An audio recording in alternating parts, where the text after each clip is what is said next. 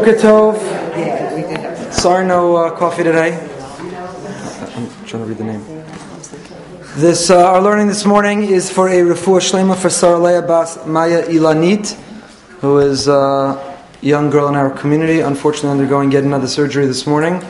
Please God, this one will be successful. She should have a complete and speedy refuah shlema among all Chulei Yisrael. Okay, tonight is obviously uh, Purim. Today is uh, Tanis Esther. So we're going to uh, talk a little bit more about Purim. We've been talking about it the last few weeks in terms of Purim. In many ways, really is the Yontif of Emunah. It's the holiday of Bitachon.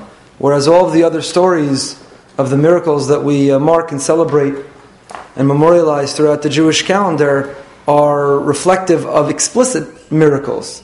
God revealed His hand in a most magnificent way whether it's the way we left Egypt, ten plagues, the splitting of the sea, the greatest revelation in history, the holiday of Shavuos, in which God spoke to us directly from the mountain, we heard His explicit voice, or even the holiday of Sukkot, in which the Ananiah covered, we felt divine presence protecting us in our travels throughout the desert. But all the other holidays on the Jewish calendar, including the holiday of Hanukkah, in which the laws of nature were transcended and reversed for a cask of oil to last for eight days rather than one, is a uh, explicit revealed uh, miracle for the few to defeat the many is something which is uh, shouldn't happen in the natural order. So if you look at every other day on the Jewish calendar, holiday on the Jewish calendar, it reflects God revealing His hand in the world, and uh, we recognize and appreciate and express our appreciation. We affirm our belief, our confidence, our faith in Him, and our appreciation of Him. These other days are characterized by halal v'hoda'ah. These other days are characterized by a sense of of uh, praise and of gratitude. But Purim is categorically different, as we've talked about. Purim, the miracle, is totally hidden. You want to read the story of Purim as if you're reading a novel, as if uh, if you want to read it as an atheist or an agnostic who erases God from the equation, simply sees it as an unfolding of of uh, chance events, then you're more than invited to read it that way. The Megillah reads, the story of Esther reads perfectly well that way. The challenge with this holiday is up to us. The other holidays, God has written, so to say, we read His name, literally and figuratively. And this holiday, we read God's name into the Megillah where it fails to appear. God's name is not in the Megillah, and as I shared in the past, it's called Megillah Esther. The idea is being Megala the Nister. Our obligation is to reveal that which is hidden. God hides himself in nature, hides himself in the world. We have the option, the choice, the alternative of saying that these things are just random, they're chance, they're nature, or we can say that it's all divine, that God is the master puppeteer, that God is behind the scenes pulling all the strings. And that's the challenge of the holiday of Purim. Okay, so what I want to learn together today to get us ready for tonight and tomorrow, our avoda on the Chag HaBitachon, as the Slonim Rebbe puts it. The uh, Slonim Rebbe has not in his usual sefer, he has a separate pamphlet called Ma'amare Purim, uh, essays on the holiday of Purim. And this is his essay called Purim Chag HaBitachon, Purim, the holiday of faith in God. And he writes the following in the bottom of the first page. The essence of the holiday of Purim, anyone wants sheets? You good? The essence of the holiday of Purim is the idea that there never was anything like it. This enactment, this decree of Haman, to destroy and exterminate and wipe out all of the Jews on one day. B'sheva v'yasim Medina in 127 provinces. Minar v'yad zakein tafin Hashim from the young to the old, men and women. niyasa. This decree, this edict, this threat of annihilation that the Jewish people faced was categorically different than any that had come before. And that which it had received the consent, it received the stamp of approval of the king. It wasn't only the decree of Haman. You know, when we read the story of Purim, we read it that Haman is the nefarious, wicked villain. Achashverosh is kind of this like goofy, neutral character, right? You, you, read the Megillah on its face, and it just seems like he's this like goofy guy, right? He fires Vashti, and he has a uh, he runs a um, competition, a beauty competition, in order to find his next queen, and then he's kind of goofy. You know, Haman says, "Destroy the Jews." Okay, destroy the Jews. And Esther says, hey, that's my people. He says, never mind, don't destroy the Jews. And he comes across kind of this goofball. But he's really himself a very wicked person who celebrates the destruction of the temple and who uses the kalim, who uses the utensils in the Beis Hamikdash to form this, uh, this magnificent party. So his placing his stamp, nechta v'nechta mitabas hamelach, you know, to have the, the, the presidential approval, to have the, uh, the stamp of the king, is something which is kamo lo niyasa. It never happened. And just as the threat was unparalleled, so to the salvation that came was unparalleled. And what happens as a result of the story of Purim is fascinating because it's not just that we survived. Right? The old Jewish joke goes, they tried to kill us, we survived. Let's eat. Let's eat, right? That's the traditional Jewish holiday. They tried to kill us, we survived, let's eat. But it's not just that they tried to, Haman and Achashverosh and the people of Shushan tried to eliminate us, and we triumphed. It's that there was a complete role reversal. The world was turned upside down. And we went from the position of being threatened for elimination and annihilation, and we were put in a position of, of uh, power, and we were put in the position of success over our enemies. Previously, the Jewish people had been saved. We were spared from being wiped out.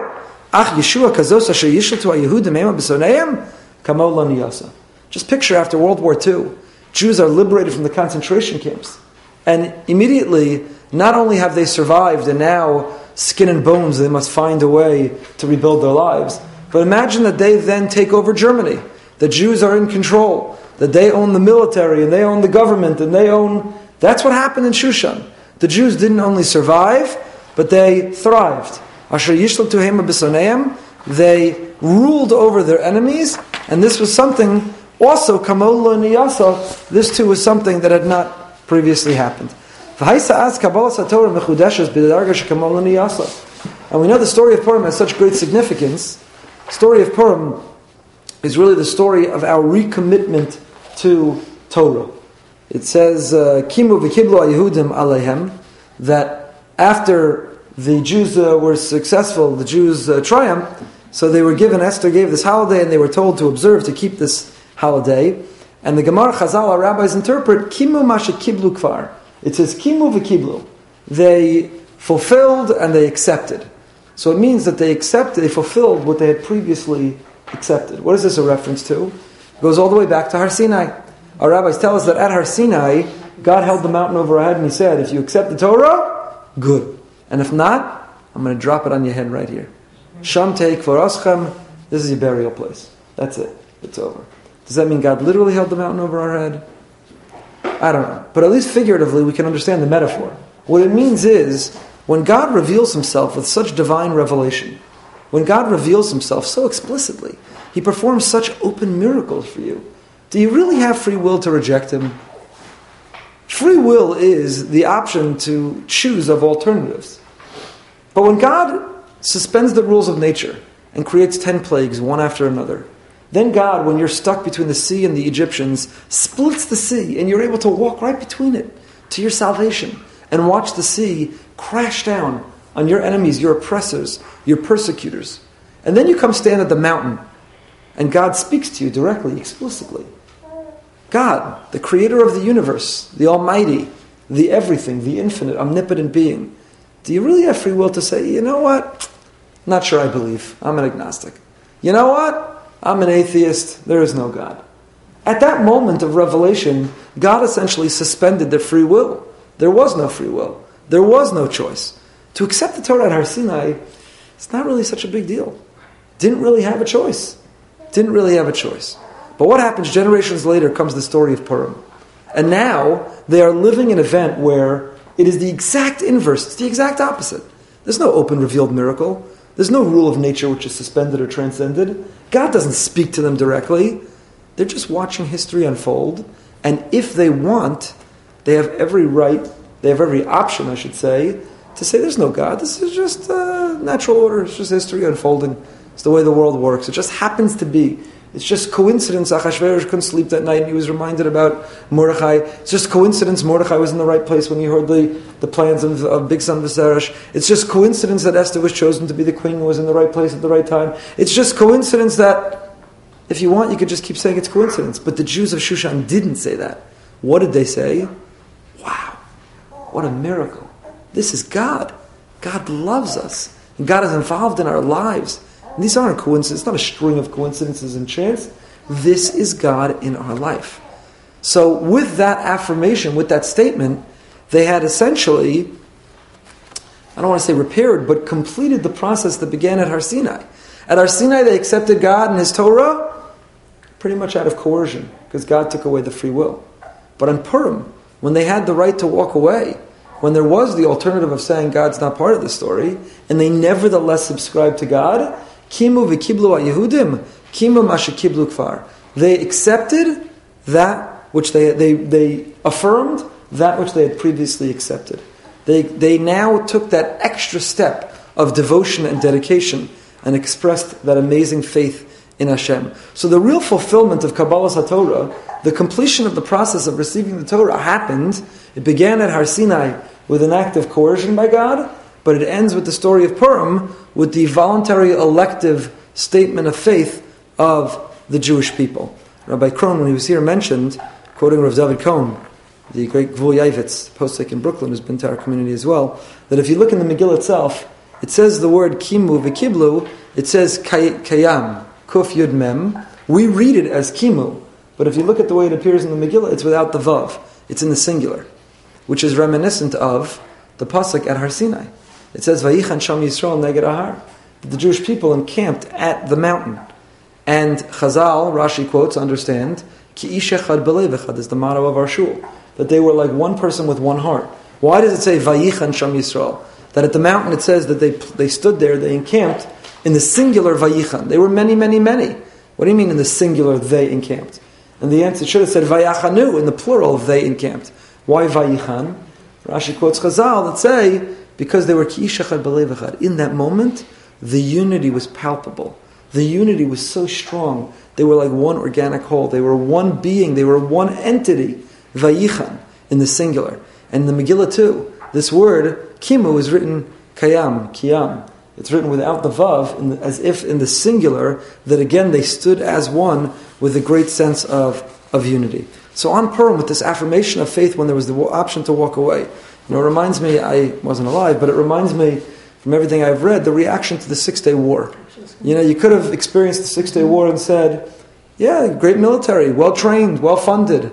Yeah, confluence of uh, events that the Jordanian thought that the Syrian thought that the whatever, and therefore we were able to bomb the Egyptian army, the air force, before even they got off the ground. And look at the string of coincidences and chance events that just allowed the Jewish people, the Jewish state, to not only survive, but to expand and thrive and broaden its territory.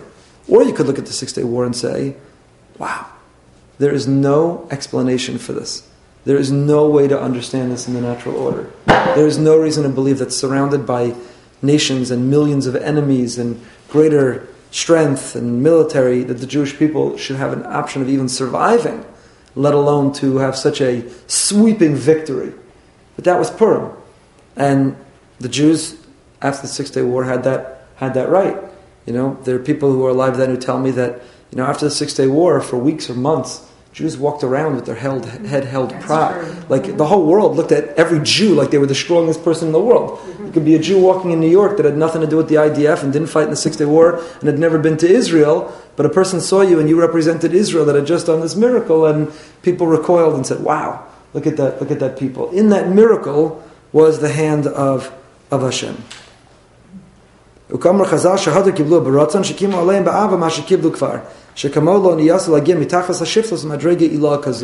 So again, this is another example of something that had not happened like it beforehand. That we went from this amazingly lowly state, we were terribly assimilated. We spoke yesterday in the Parsha class about how the Jews at the time of the story of Purim had become extraordinarily assimilated into the Persian Empire, how they had become exactly like their neighbors. Even if outwardly they were practicing observant Jews, in their attitudes and their philosophies and their value system, they had become assimilated to the point that they were attending Achashverosh's feast.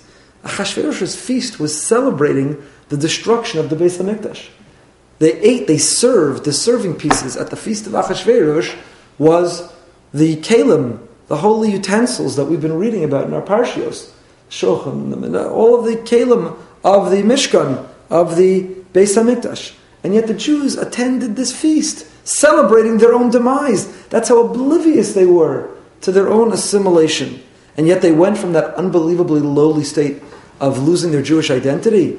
And Mordechai, the Ish Yehudi, Mordechai, the proud Jew, the staunch, obstinate, stubborn Jew, who refused to assimilate his values, who refused to assimilate his life, was able to lift kinos kol Yehudim, was able to revive within them a swell of Jewish pride and to bring them to a high level. Shoseder shdash yisa yesh b'inyan kamohu. We have a tradition from the Arizal, the great Kabbalist, that Purim has within it this energy, this light, which is unparalleled in any other day. Uh,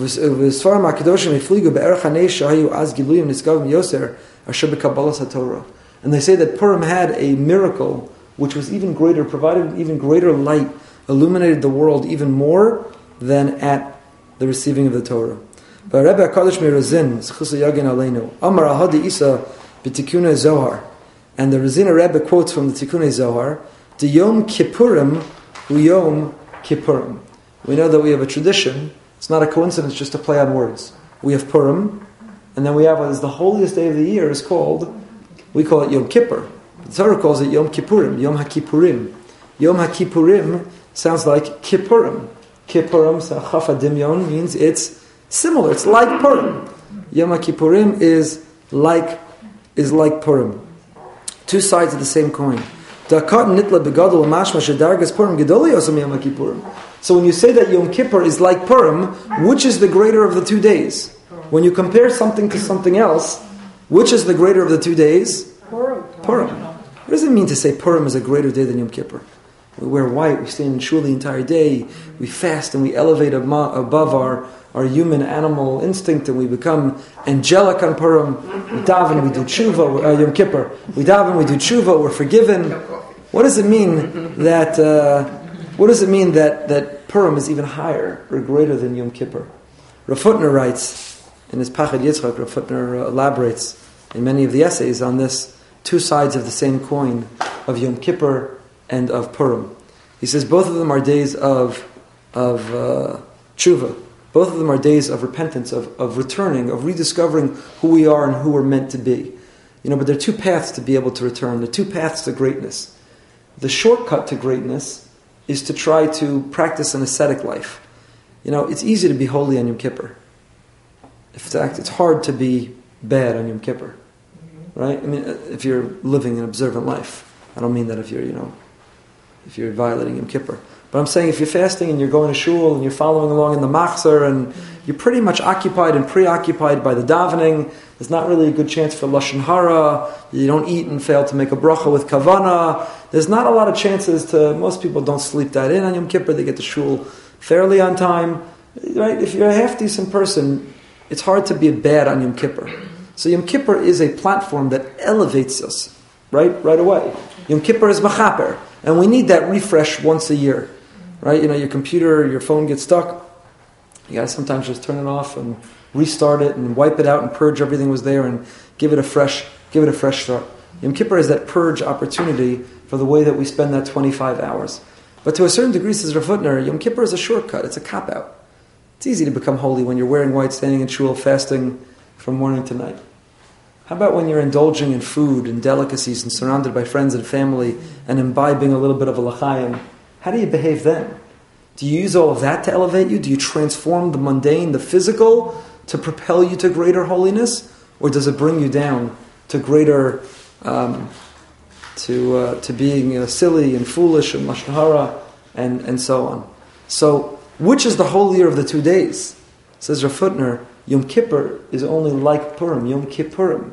Yes, on Yom Kippur you can reset and restart and refresh and realize who you are meant to be and achieve a certain level of holiness.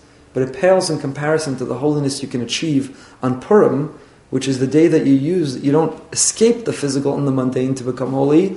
You embrace and dive into the physical and mundane, packing shalach manas and dressing up in costumes and making a beautiful Purim Suda and sharing the chayams one with the other. And if you use all of that, you know, to, uh, You use all of that to create competitiveness and who did you eliminate from your Mishloach Manos list and whose theme is not as impressive as yours and you know did you drink and therefore you spoke Lashon Hara, you embarrassed someone, you acted like a fool, did you you know only invite people for the purpose do you use it to bring you down or do you embrace and engage the physical and use it to lift you up by having guests and by sharing Divrei Torah and by singing songs and by feeling an authentic genuine high of of Purim. So if Yom Kippur represents um, Ben Adam Lachavero, right? Yom Kippur is only Machaper. Yom Kippur, Rav says that Yom Kippur only receives atonement when you ask forgiveness from your friend. If you hurt somebody, if somebody hurt you, the day of Yom Kippur itself doesn't help without there being a reconciliation. There has to be a conversation. There has to be a reconciliation. Otherwise, Yom Kippur can create the backdrop. It can create the atmosphere towards reconciliation, but there has to actually be a real reconciliation in order for Yom Kippur to be fully effective. So says Rav Hutner, Yom Kippur, which is a spiritual day, so the reconciliation happens in a spiritual way. Namely, you have to ask Mechila, one from the other. We verbally, in a spiritual way, we receive forgiveness or reconciliation, one from the other. But Purim, which is a day all about the physical, Purim, which is a day about the physical, how do you receive reconciliation? Mishloach manos. We deliver Mishloach manos in order to be able to build bridges and create connection and get back to the unity that we felt at the original Purim. If Purim was the continuation and completion of our Sinai, our Sinai was Vayichan Shom Yisrael Neged Ahar in the singular, not Vayachanu, but Vayichan. We were single-minded. We had one sense of great unity and mission and purpose. So Purim was the completion of that. So on Purim, we seek to get back to that level, that state of unity, and the way we get back to that state of unity is Bein Adam Lachavero. The Bein Adam Lachavero of Yom Kippur is spiritual, because Yom Kippur is spiritual, so we ask each other for forgiveness. And the Bein Adam Lachavero of Purim is physical, because Purim is physical, and so we deliver Mishloach Manos one to the other. You know, it's a beautiful thing that everyone gives their friends Mishloach Manos. Mm-hmm. But you know what would be even more beautiful? If people gave their enemies Mishloach Manos.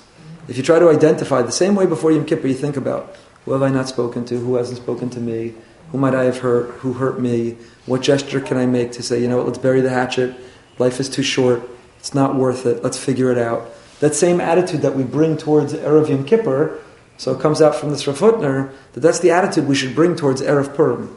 You know, who can I surprise by ringing the doorbell and handing them Mishlach Manos? You hand Mishlach Manos to your dearest friends, eh, big deal. It's expected. I hope everyone signed up for the Sisterhood B'Shalach Manos. It's wonderful. It gets delivered all over the community. It ensures that every person gets at least one Mishloach Manos on the holiday of Purim. It's a beautiful thing. But the ideal of Mishloach Manos is to say, who have I not spoken to in a while? Who have I, who have I grown apart from? Who might I have hurt or who might have hurt me that I could ring their doorbell and say, you know what, I want to wish you the happiest and the holiest Purim. I want to build bridges by giving you this wonderful Mishloach Manos. So Mishloach Manos is the mechanism or the means to achieve on Purim what asking for forgiveness achieves on Yom Kippurim. And again, in the, in the comparison of these two days that we have from the Zohar, we have the Vilna Gaon quotes this tradition as well, and a footnote elaborates much more on the two sides of the coin of Yom Purim and Yom Kippurim and the two days. But Yom Kippurim pales in comparison to the holiness that we're capable of achieving on Purim itself. Vatam, and the reason is now we're back in the Slonim Rebbe. Hatam ki Yom Kippur mechaper rak l'shavim. Yom Kippur only works if you make the effort to want to impair, to, to repair, to improve. Uvapurim yesh kapara afilu l'sha'inam shavim. But Purim has a sweeping transformational ability even on those who have not made an effort. Shekol aposhet yad nosnan lo. We have a tradition, it's actually quoted in the Ramah, whoever puts out their hand, we give them on Purim. Normally we might be more, more uh, withdrawn in who we give tzedakah to. Purim, whoever sticks out their hand, we give them. VLP, and according to this, Mizbar, Mashakasav, Rebbe HaKadosh, Rebbe Moshe, Eliakim, the Sifra Das Moshe, B'Shem HaRebbe HaKadosh, Mibarditchev, Shulafamim Nechtam HaGzar Din Latova B'Yom HaKippurim, V'Yesh HaDochim Zos L'Chanaka, Shu'ez Ratzon Miyuchan, V'yesh pa'amim es Purim ad Purim she'asu agmara tova. You know, the Jewish calendar is a great thing, and the Hasidim in particular love to manipulate it. But you know how when you come into Ne'ilah, the rabbi gives that pep talk about that's it, the doors are closing, daven from the bottom of your heart, the gzar din, what your year will be like, will you tear your Achilles, will you not, what will happen, will it cause pain, everything about your year ahead, it's all about to be enacted, the doors are closing, hurry daven. Well, it's not exactly right. Because the truth is, you still have till Hoshana Rabbah, right? On Hoshana Rabbah, it's really the end of the high holiday season. Hoshana Rabbah has some, some hints of the high holiday season right? The last day of Sukkot, before Shmini Atzeres, Hoshana Rabbah, the men were led by someone wearing a kittel, and davening is done in the Yontif tune, and when we have a minute to eat kreplach on Hoshana Rabbah, Hoshana Rabbah has uh, an element of still, you know, Ne'ilah is not over yet till Hoshana Rabbah. And even Hoshana Rabbah, you didn't sneak in yet. And there's still a crack in the door. It's not closed until Zos Chanukah. The eighth day of Chanukah is known in Hasidic literature by the beginning of its laning that day which is Zos Chanukah. The eighth day of Chanukah, when the lights burn the brightest, when you have all eight candles burning, you're not done yet. Until the last day of Chanukah, you still can sneak in the door. And don't worry, because you're still not done yet. because this is the tradition from the Berditchev Rebbe, Reb Levi Yitzchak of Berditchev, that if Purim is Yom, if Yom Kippur is a, only Yom Kippurim, then Purim really is the completion of Yom Kippur. They're two sides of the same coin, then your Gzar Din, you're not, there's not really any time left for whatever the Gzar Din was. it's practically Rosh Hashanah again. But, uh, but really you have until, until Purim. It's a very holy time. Hatam shirak b'purim yesh kol yad nosma afilu shavim. Akein dochen as, as, as Sagmar, uh, Din lepurim. The nimtza shel lepurim yesh giluyim. No, I don't think that's what it is. Yeah? גמר חסים יותר. אוקיי? ונמצא שבפור יש גילויים על יורם שאין כמוסם בכל השנה. שאחר ים המנורה וחנוכה עדיין יש למפן לפורים שבו מזורז בכינס כל הפושי יד נוסטמו. Yeah, the Yechav is right. So according to Rabbi Yitzchak of Berditchev, you go around on Purim and you say, I want to wish you a Gemar Chasim Tova. People say, what are you talking about? You say, it's Purim. Gemar Chasim Tova. Apples and honey, it's easy shalach manos. so you had Elul, Rosh Hashanah, Seres Tshuva, Yom Kippur, Hoshana Rabbah, Ne'ilah, Hoshana Rabbah, Zos Chanukah, and now Purim really is the end. So you have the opportunity to say Gemar Chasim. I think that's really, I think that's really it. I think Pesach represents its new season. It gives you hope. It continues to give you hope that you don't have to feel that what's the point of becoming better? Whatever is going to happen to me was already preordained. Why work harder on my health or work harder on my parnasa or work harder on my shalom bayis? Whatever was meant to be was already enacted. So this gives us hope to say no, it's not true. The door's still open. I can still squeak through with my with my genuine tefillas. Okay, so until now, all we've established, all the Slonim Rebbe has established until now, is that Purim is categorically different than the other holidays. Right? That the threat was greater than ever, the salvation came more than ever. Not only did we survive, but we became um, sovereign over our enemies. We had gone from this horrifically low level of assimilation to this amazingly high level of kimu v'kiblu, kimu mashakiblu kfar, of completing the process of Har Sinai, that this day is even greater than Yom Kippur, Yom HaKippurim pales in comparison to this day, that on Yom Kippur you have to make an effort to do tshuva, but on Purim you're, you're accepted, your tshuva, whether you make the effort or not. All of these things show that Purim is categorically different. But now we're left with begging the question, why? So the Slonim Rebbe says the following. What is the greatness of this day, that there was never a day like it, that it's so different than all others? You know, when Mordechai, when Esther warns Mordechai, this evil Haman has made this decree, he's going to wipe out all of our people, what are we going to do? Mordechai says, you got to go in there, and Esther hesitates, and Mordechai says to her those fateful words. He says, Esther, don't worry about it. God's got a plan. God's perfect. God doesn't make mistakes. God's got a plan.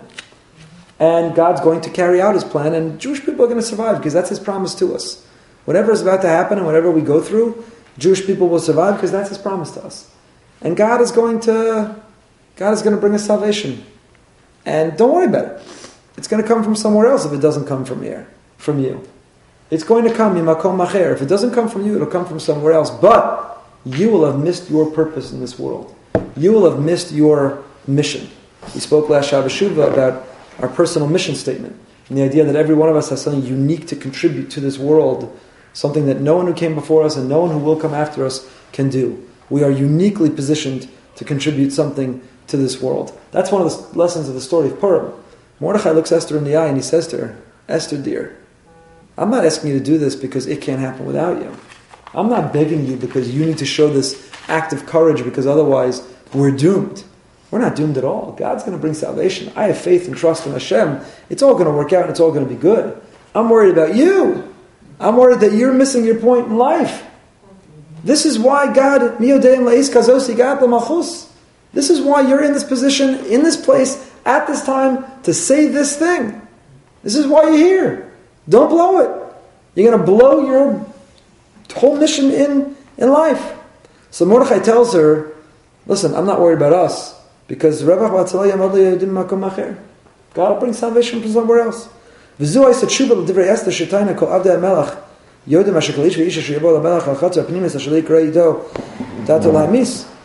was an answer. Esther said, "Look, I can't go to more, I can't go to Achashverosh.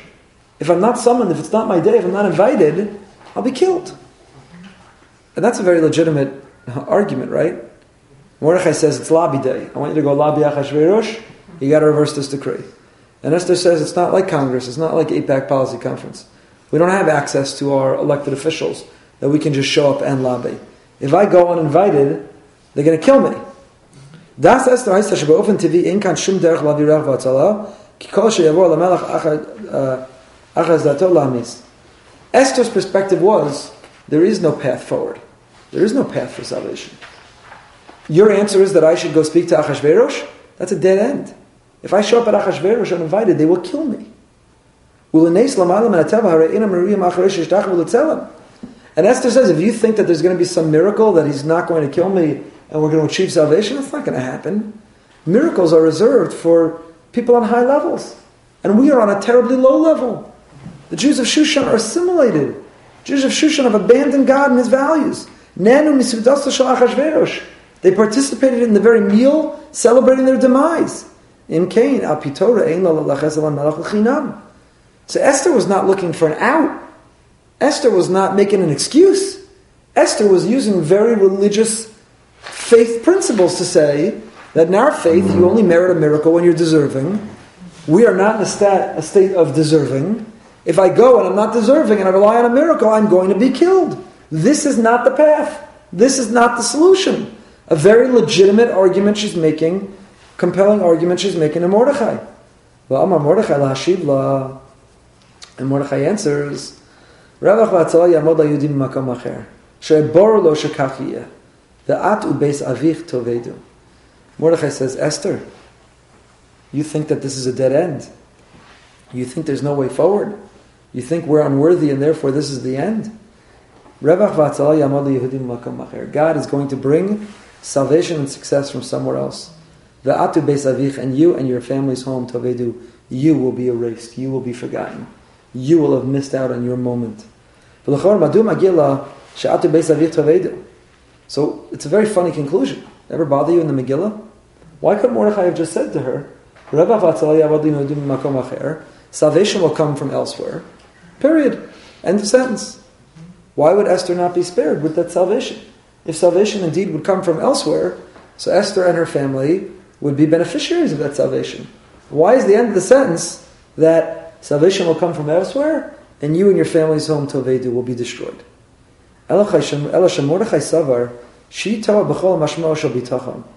See, Mordechai understood at that moment.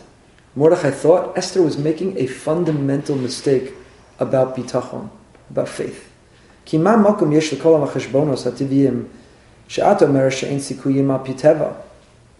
Mordechai looks at Esther and he says, What's with all the calculations? What's with all the denying God? You think God can't do things. Well, this is the way God works, and we're not worthy, and merit, and, and the rule, and I can't, and therefore there's no path, and it won't happen. Mordechai looks at Esther and he says, Where's your bitachon?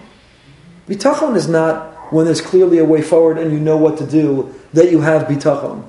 It doesn't require bitachon when the path is clear, when the solution is visible.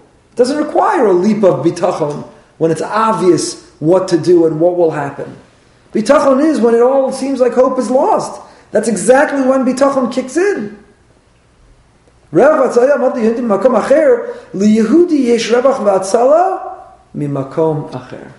The Jew always sees salvation as coming. Even when the makom, the place that you're in, you don't see salvation, and you say, I don't know how I'm going to get through this. I don't know how this can end. I don't know how I'll survive. I don't know why this is happening. I don't know what will be.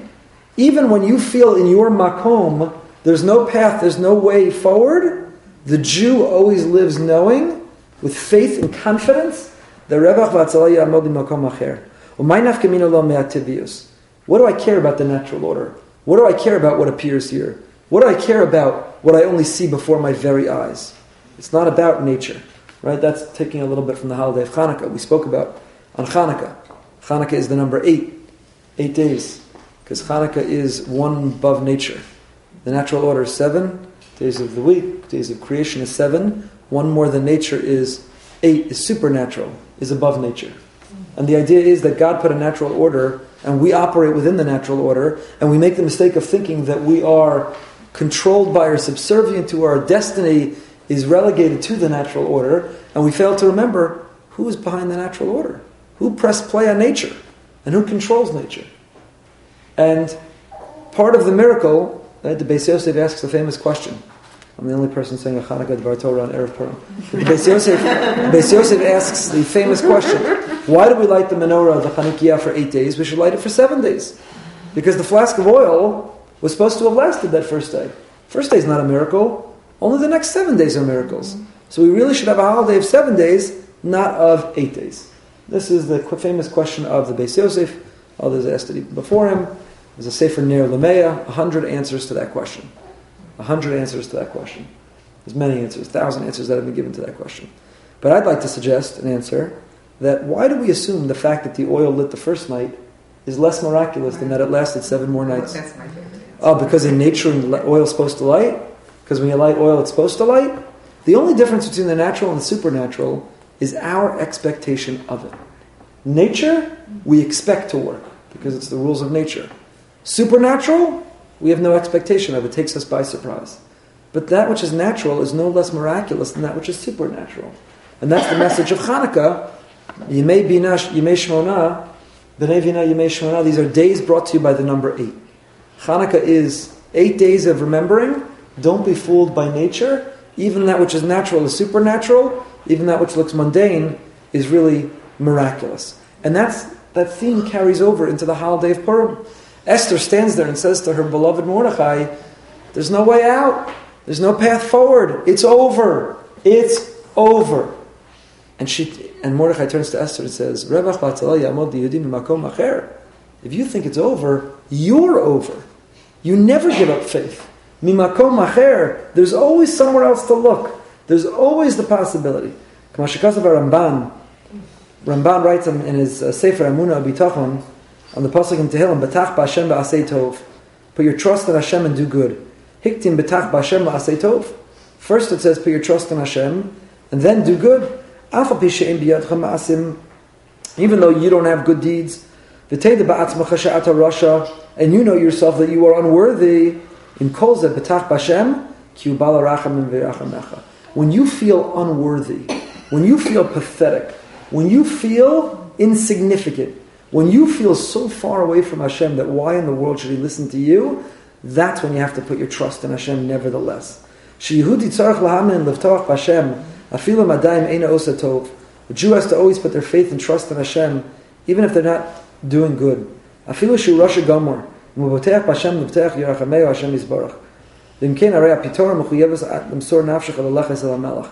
Says Mordechai to Esther, and make no mistake, Esther is the heroine of the story. In the end of the day, Mordechai gives the pep talk, but Esther's the one who has to find the courage to actually go and approach Achashverosh. She by far is the hero of the story who has to you know, take, the, take the action. But what Mordechai says, the pep talk he gives her is he says, hope isn't for a Jew, for a faithful Jew, a Jew of faith, we never give up hope. There's always a makom acher. How many people have in life gone through something where they gave up hope and the makom acher. It came from somewhere else where they never ever expected it. Someone approached them with the job, or just when they finished the fertility treatments, they got pregnant, or they met someone when they had given up all hope of finding their shidduch, or whatever the examples are, where did the revach v'hatzalah come? Mimakom acher. It came out of nowhere. They'll describe it. came out of left field. I never even met that person. And through an introduction, I and all of a sudden I had a job, the dream job. I met, I was introduced to the right person. They gave me the right advice. The thing happened. Just when you've given up hope, just when you think that there's, you're at a dead end, a Jew believes that Rebbe Makom Acher never give up faith in the Makom Acher. But there's the other place, that there's the left field where you never thought it would come from. This attribute, this quality, this level of bitachon, this level of, of faith and trust in Hashem is called makom acher. Baruch Hu shtei drachim hakulos anochi Hashem elokecha. God gave us two paths to Him that are included in those words at the beginning of Maseres Adibros. Anochi Hashem elokecha, I am the Lord your God. Number one, Anochi Hashem. who amuna b'anhagas Hashem yisbarach al The Anochi Hashem means I am the Lord. I am the Lord means I created the universe and everything in it. I am behind nature. Elokecha asher me'eretz Mitzrayim. But I'm not only the Lord, I'm also Elokecha. I'm your God who took you out of Egypt. So, in those opening words of the Aseres Adibros, says the Slonim Rebbe, God introduces himself to us. There's two components or aspects to his relationship with us. There's Anochi Hashem, I am the Lord, I'm the Almighty, I created everything, make no mistake. I am infinite, omnipotent, I created all. I am all powerful. But at the same time, Elokecha, Anochi Hashem Elokecha. I'm also your God. In other words, if you think of God as the omnipotent, infinite, all powerful, almighty God, you think of him as very far away, very inaccessible, very disconnected from your life. He just created everything and set it in motion. So God continues, but I'm also Elokecha. I'm not just a God who created the whole universe, I'm also intimately involved in your life. Just like in Egypt when the Jews were saturated in the 49th level of Tumah, and even in that lowly state in Egypt, when they were defiled, nevertheless God called them my beloved children. And by tapping into this knowledge, by tapping into this knowledge that um, not only did God create the world, but by tapping into the knowledge that God runs our lives. He's involved intimately in our lives. He's aware of everything that happens in our lives. And whatever happens in our life, it's what's meant to be. And therefore, it can't be bad. It can be painful. You know, trust me, not being able to walk for eight weeks, and it's the most humbling. Uh, you know, the amount of time it takes to get dressed, to, to move, to it's unbelievably humbling to slow you down. And is it annoying? It's beyond annoying. Is it painful? It can be very painful. But is it bad? No, it's good. Whatever reason, it's what's meant to be. Whatever happens in life, it's what Hashem sent us. It's therefore what's meant to be. It's what's right and it's what's good for us. And as Marco Rubio said, God is perfect. He doesn't make mistakes. Whatever, whatever He sent our way is what He meant for us. Mm-hmm. And that's the Elokecha. You see, if all I believed was Anochi Hashem, if all we believed was that I'm the Lord, I said, okay, God created a world of randomness and chance. There's things called Achilles tendons, and they snap, and if you're a certain age, and you know what? There's statistics and there's data, and I fall right in the age and the lifestyle of the statistics and the data, and so it's a fluke of nature that I just became one of the pieces of data that I tore my Achilles and needed surgery, and woe is me. But we don't just believe Anochi Hashem, that there's a natural order in a world of statistics and data. There's Elokecha, that whatever happens to us is not chance, not coincidence. Whatever happened was meant to be is by design, and Hashem is intimately involved in our lives.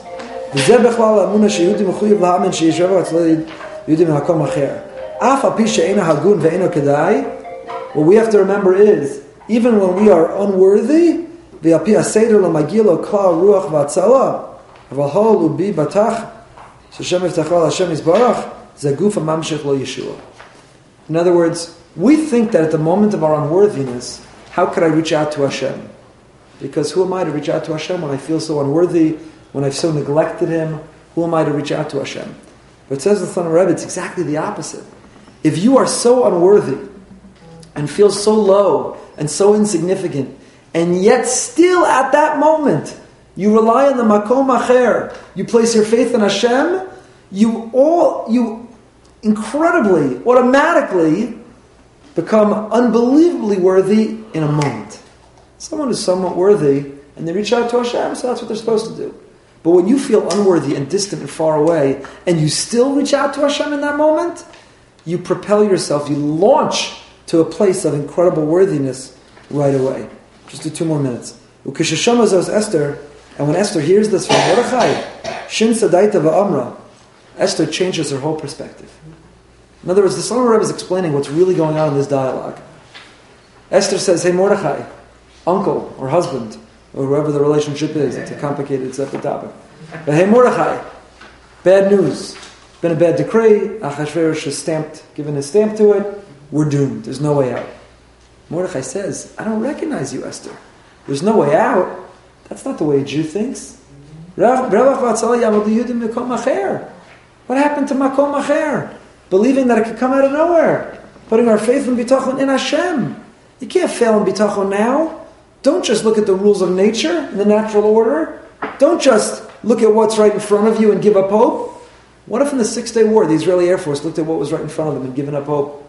What if when we fought the Yavanim we looked at their numbers and gave up hope? What if throughout our history we looked at those who were against us and gave up hope in the natural order? We would never be here today. So Esther hears this and it changes her opinion. And she says, Uvechein avo el hamelach asher lo kedas. Kasher avadati, avadati. She says, you're right. Uvechein. And with this, I will come to the king, even without permission, and if I am lost, I am lost. You know, we have a tradition that every time it says the word Hamelach in the Megillah, it's a reference to Hashem. It's not a reference to the king Achashverosh, but you read into the Megillah that every time the word Hamelach is used, the king, it's a reference to Hashem. So Esther hears from Mordechai and she says, Uvechein, with your Musar Shmuz, with your little pep talk about Bitachon, Avo Hamelach, I'm ready to come to the king. Now, Asher Kadas, even if I'm unworthy, even if I don't feel I'm worthy, but now that I understand what you've said, Mimakom Acher, that with the bitachon, we can always come to the king, I'm ready to come to the king. Rabbi Krohn also quoted, I forget who he quoted it from, the Ashach. You know, we have this phrase throughout our Yom Kippur davening, Ubechein tein pachtacha, Ubechein tein kavod, Ubechein Ubechein tzadikim. Throughout our Yom Kippur davening, we have that refrain, Ubechein, Ubechein, Ubechein. What's Ubechein? So he says it comes from here. Uvachein avo el hamelach. The same way Esther was willing to approach the king even when she felt unworthy, so too on Yom Kippur we can approach the king even when we feel at a distance and even when we feel unworthy. She had heard this pep talk. She was strengthened by Mordechai's encouraging words.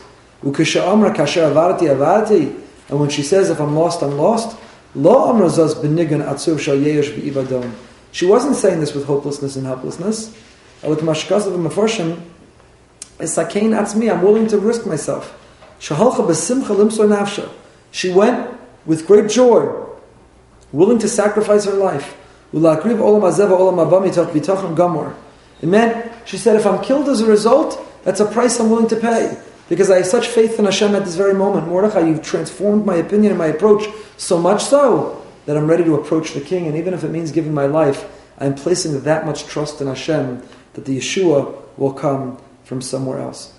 We're going to stop here, but he goes on to say that Amunah happens in a number of different realms.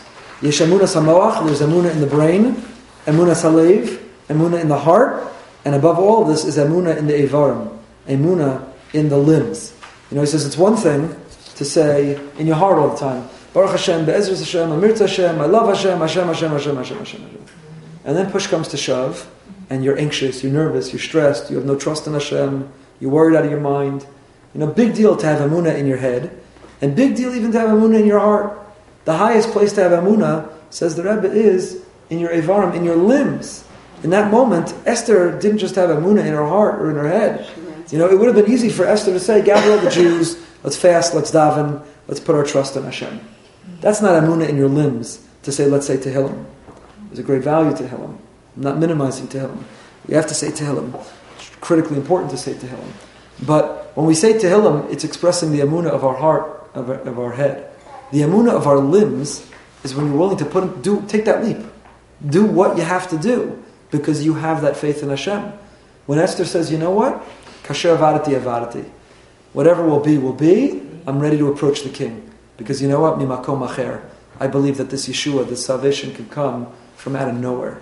I do put that faith in Hashem. And so that's our challenge is to live with that level of amuna and bitachon, not just in our hearts, on our lips, not just in our heads, but with our ivarim, with our limbs, that in the actions of our lives, to take those leaps of faith to say, Hashem, you know what? I'm not going to be stressed out. I'm not going to be anxious. I'm going to do the best I can. I'm going to take that leap, put one foot in front of my, the other, and do what I need to do with the trust that makom acher, that as a Jew, all hope is never lost. I never just look at the nature, natural order or what sits in front of me, but I always have faith that you, God, can come even from out of nowhere. Wishing everyone a meaningful fast and a very happy Purim.